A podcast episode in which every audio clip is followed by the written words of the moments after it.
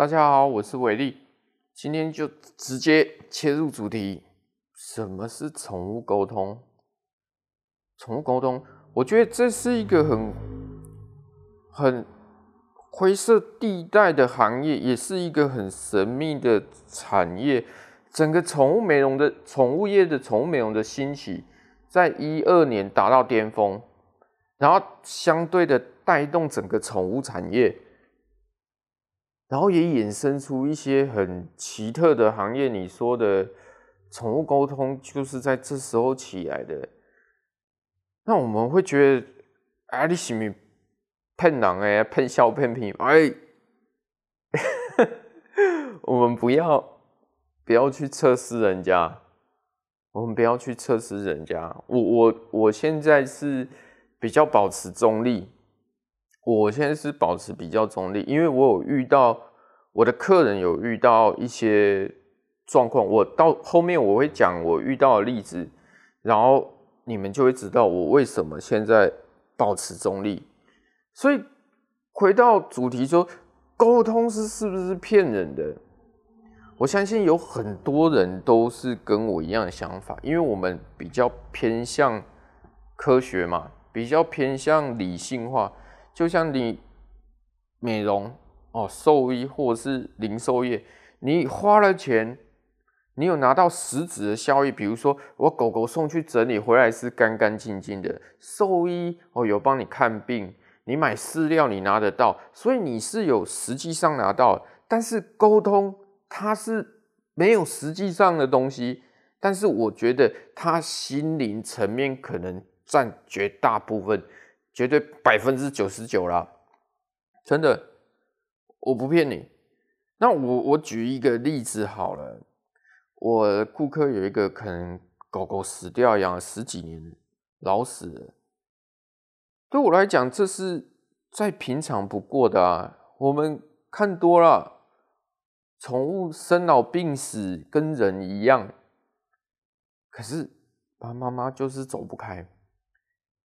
哭啊，难过啊，他工作要上不上的，结果我我我那时候是直接跟他，我那时候是直接讲说啊，这事情过就过，时间一拉长就过，结果一两个月下来，哎，好像变严重了，我我甚至看到他黑眼圈哦，不睡觉嘞，开始有点。歇斯底里耶，我我那时候还也不知道，因为又是自己的客人，我想说，哇，你这样子可能 要去看看心理医生哦，要去看心理医生，还要吃药。我我的观念是这样，结果我我发现不对，我发现不对，因为你。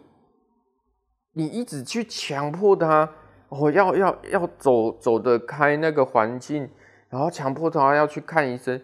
其实我后面误解了，不是每个人都可以像我们这样理性，因为有些人，比如说 IQ 跟 EQ 嘛，我们的 E 那个 IQ 比较高，偏向物质，EQ 是情商。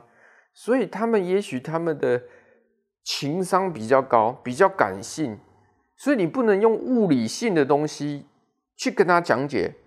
那后来他去找了所谓的沟通师，也许他们自己的社群啊，呃，贵宾社群啊，啊，黄金猎犬的社群啊，anyway 很多，然后就有推荐，然后他去沟通。然后那沟通内容，他也有给我看过，他也有给我看过。哎，重点，他好了，他忽然开朗了，他那个心结打开了。因为狗狗走了，他会都会觉得是不是他对他不好，对他照顾不好。其实沟通师他那个谈话内容，我稍微看了一下，刚好切入在客人的心理里面。因为他们是比较感性的，他说：“哦，妈妈，我现在已经过得很好了，也没有病痛了。然后很感谢你这十几年来的照顾，就这样，短短几句话，居然就解决了，我觉得很神奇，很神奇。当然我，我我我比我理性的话说，你 JIK 加油啊！可是有些有些时候哈，我们还是。能帮你解决的，就觉得你觉得 OK 了就好了，对不对？那沟通师这行业其实前几年一直被踢爆，基本我我再回过头来，它其实就是没有实质上的东西，那它就是一直被踢爆。那我觉得这也不太应该啦，真的，因为。我录这广播是公众的，所以我要保持中立。我一直都是保持中立。我觉得今天你要去踢踢爆人家，你今天是路边抓一只土狗拍照，或者是网络上随便抓一只说哦，我狗走了怎样，然后沟通师就噼里啪啦讲一大堆，然后你就反过来咬他，踢爆他。其实我觉得不应该，你可以选择不相信，他也没有所谓的沟通，他们也没有所谓要要你付钱，硬要你来付钱这样子，所以我觉得不要去踢爆人家。那换个角度想，他也许他他是想帮你，他的出发点是好的，他是想帮你走出这个创伤。哦，诶、替你走出这个这个悲伤的情形，结果你 你去随便网络抓照片去提爆人家，我的天啊！现在社会，OK，我觉得不要这么做，就跟我们一样保持这种，你可以选择不相信，或者是你跟我一样保持中立，但我们不要去去讲一些有的没有，因为这个。在这个行业上，确实是存在着沟通。当然，你问我自己有没有沟通，其实没有，其实没有，因为我比较理性，所以不相信的人还是不相信，那相信的人还是有人相信。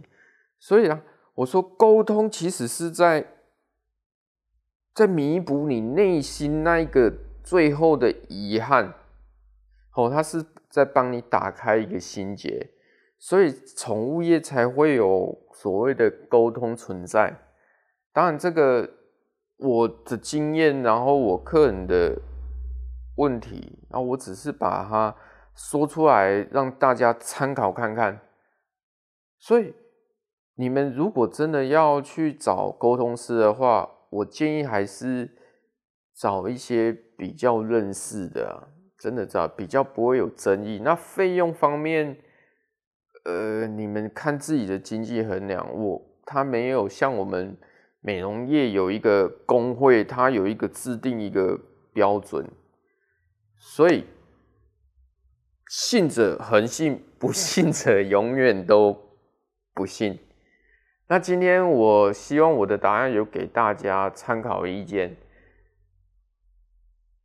那如果你们有喜欢的话，我尽量每个礼拜更新，把我所知道的告诉大家。嗯，我更新不快，有人一个礼拜更新三次，我可能一个礼拜录制一次就算多了，因为忙啊，尤其现在有中秋节，大家出去玩回来都忙着要捡狗。